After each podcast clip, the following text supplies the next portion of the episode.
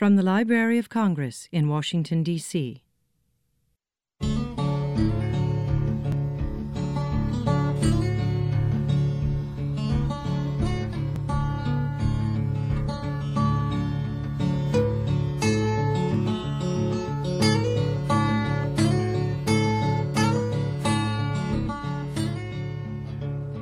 Welcome to America Works, excerpts from longer interviews with contemporary workers throughout the United States, collected by the library's American Folklife Center as part of its Occupational Folklife Project. This is AFC staff folklorist Nancy Groce, and today's America Works episode features funeral director Heather Campbell Hill of the Renaissance Funeral Home in Raleigh, North Carolina.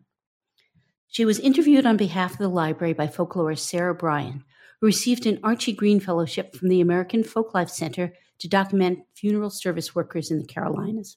Although relatively new to her profession, Heather's dedication and compassion to help people during, as she says, the worst times of their lives is reflected throughout her Occupational Folklife Project interview.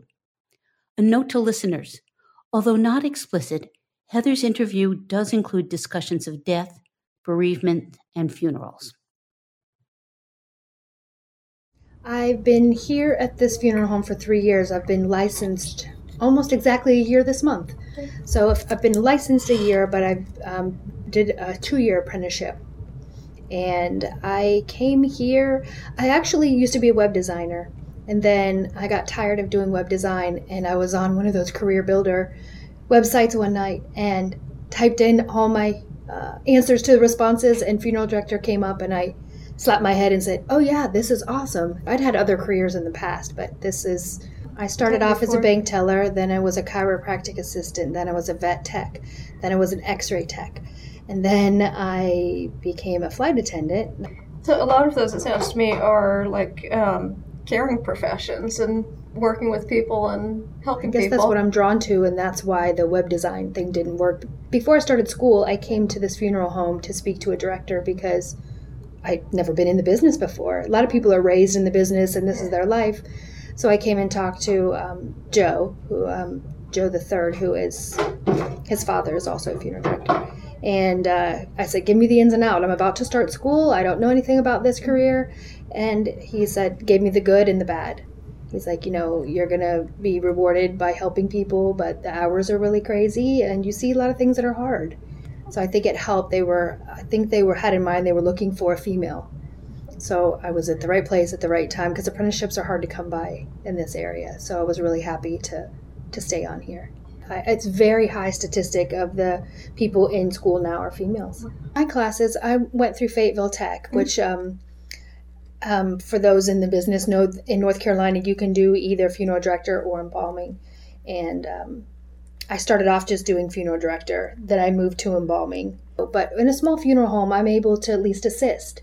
Um, I don't need to stay up front and be just with the families or stay in the back and be just with with um, with bodies. So I like being able to do a little bit of everything. So when I worked um, as an X-ray tech, I was in worked in the hospital and I watched some autopsies, and it was fascinating. It, it was really fascinating to me in not a morbid way, but in, in an anatomical way. And I had to X-ray um, somebody who had died, and I um, that was the first time I'd actually touched a dead body, and that was when I was in my twenties. Now, I'm, I'm so interested in the the Death Cafe and mm-hmm. uh, that that phenomenon. Can you tell me a bit about that? Yes, the Death Cafe is you know you first tell people Death Cafe, what the heck is that?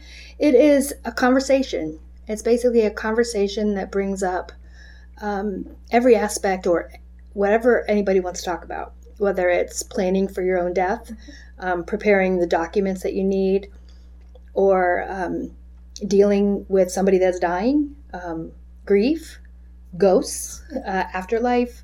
We talk about it all. We don't have an agenda. And did that originate here? Did you? No, Death Cafe or? is a um, um, international project started by actually a gentleman who just died. His name is Jon Underwood. Um, in London, I think it actually originated, and um, it's it is it's worldwide.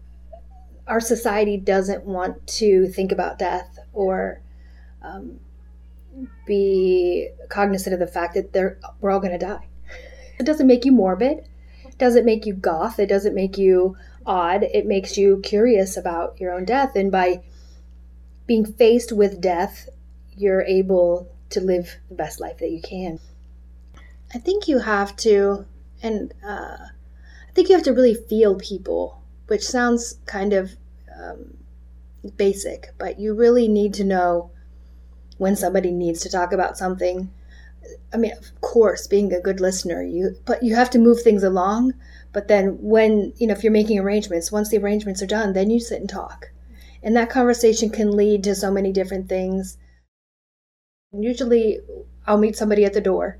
And then, you know, when you first and um, when you first start out with meeting with somebody, you know, I found what works for me is they need you need to build their trust. They're not going to instantly pour out everything or know that you're a, a good person and yeah. not out to you know take them for all their money. Right. Sure. And so I usually start with talking about the um, mm-hmm. Talking about vitals first, and then um, after the vitals are done and you've already got a little bit of a rapport, then you start talking about service and what you can do for them. Like, well, let's personalize it. What do you think of this? And we can do slideshow. What do you think of this? And show me your favorite picture of them. Mm-hmm. And then things start to open up. Usually, then it moves on to the type of service, and and that I can make this picture, and I can make this picture pretty, and that um, you don't need to choose an urn right now. You know, let's decide on that later because you guys have a lot going on right now. Sadly, funeral directors have a bad rep. A lot of mm-hmm. them, you know, because of all the Jessica Mitford book and a lot of the which is still relevant, you know, being just a business and we're here to make money.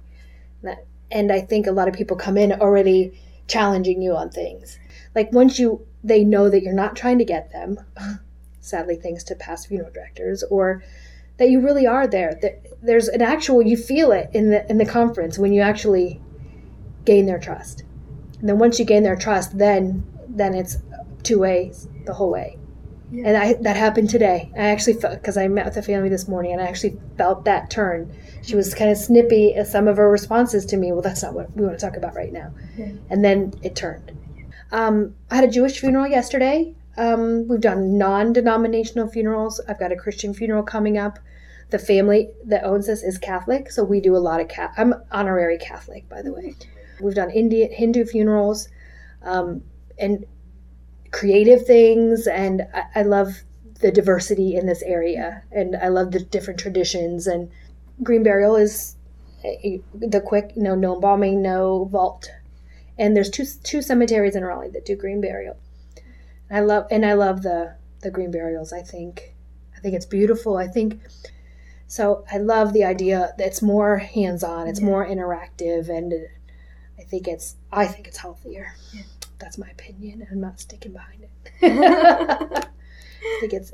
I personally don't know what's on the other side, and I figured if I saw something here that would change my mind, then I would feel better. But I never have noticed anything odd here, and I love to hear what people say. Or what most of it is like at the time of death, like she was waiting until somebody came, or the second we stepped out this happened or right afterwards my phone died or you know mm. or about I, I remember i was taking an urn to the church one time and i was i just was driving my own car and i sat the urn down beside me in my seat and a ladybug came and landed on the lid. I said well hello you're coming with me. And then i got there and i told the family. I thought it might be nice and they're like you're kidding. That was her favorite. That was her. That was her. That was her visiting. So I love that story and I'm open to it and I love hearing about it. I just wish I would experience it. It's the great, whatever happens after we die is the greatest mystery and we're not supposed to know until it happens. So, well, maybe someday we'll all know.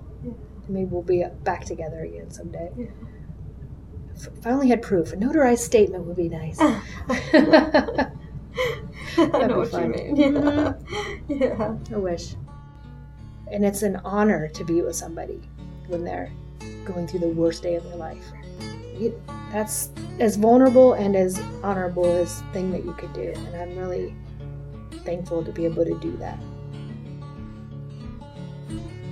You've been listening to North Carolina Funeral Director Heather Campbell Hill who was interviewed on behalf of the American Folklife Center by folklorist and Archie Green Fellow Sarah Bryan as part of the library's Occupational Folklife Project.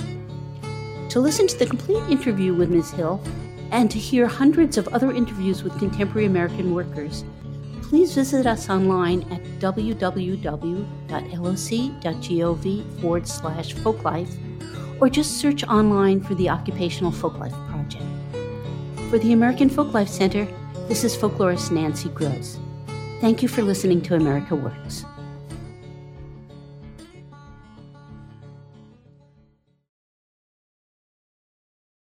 This has been a presentation of the Library of Congress. Visit us at loc.gov.